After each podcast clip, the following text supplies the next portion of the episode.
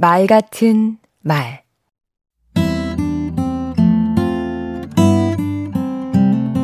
안녕하세요. 강원국입니다.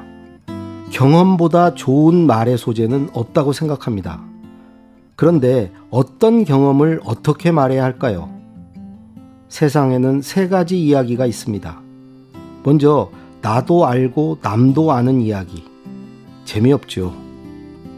그리고 나는 모르지만 남이 아는 이야기도 있습니다. 이건 내가 모르니까 말할 수 없습니다. 끝으로 나는 알지만 남들은 모르는 이야기입니다. 바로 이 이야기를 해야 합니다.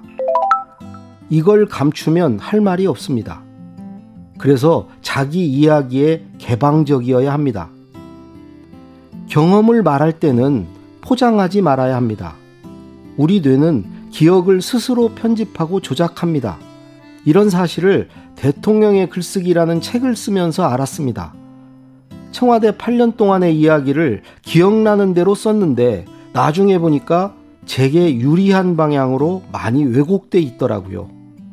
사람들은 멋있게 포장하고 꾸민 것보다 변변치 못한 것에 더 박수를 쳐줍니다. 드라마틱한 것만 찾을 필요는 없다는 얘기입니다. 오히려 평범한 일상 이야기에 사람들은 더 크게 감동합니다. 드라마보다 더 현실적이니까요. 그런데 이야기는 고갈됩니다. 저도 강의하면서 이 얘기 저 얘기 하다 보니까 미천이 다 떨어졌습니다. 그래서 채우려고 합니다. 공부를 더하든 경험을 더하든 말이죠. 소설가들은 길게 보고 총량을 관리한다고 합니다. 가진 것을 단박에 쏟아내지 않고 계획을 세워 써먹는다죠. 작가 조지 오웰과 해밍웨이가 스페인 내전에 참전했던 것처럼 필요한 경험을 스스로 만들어내기도 하고요. 경험을 말하는 것은 개인의 경험을 사회 자산으로 만드는 일이기도 합니다. 그런 점에서 저는 누구나 강사가 되어야 한다고 생각합니다.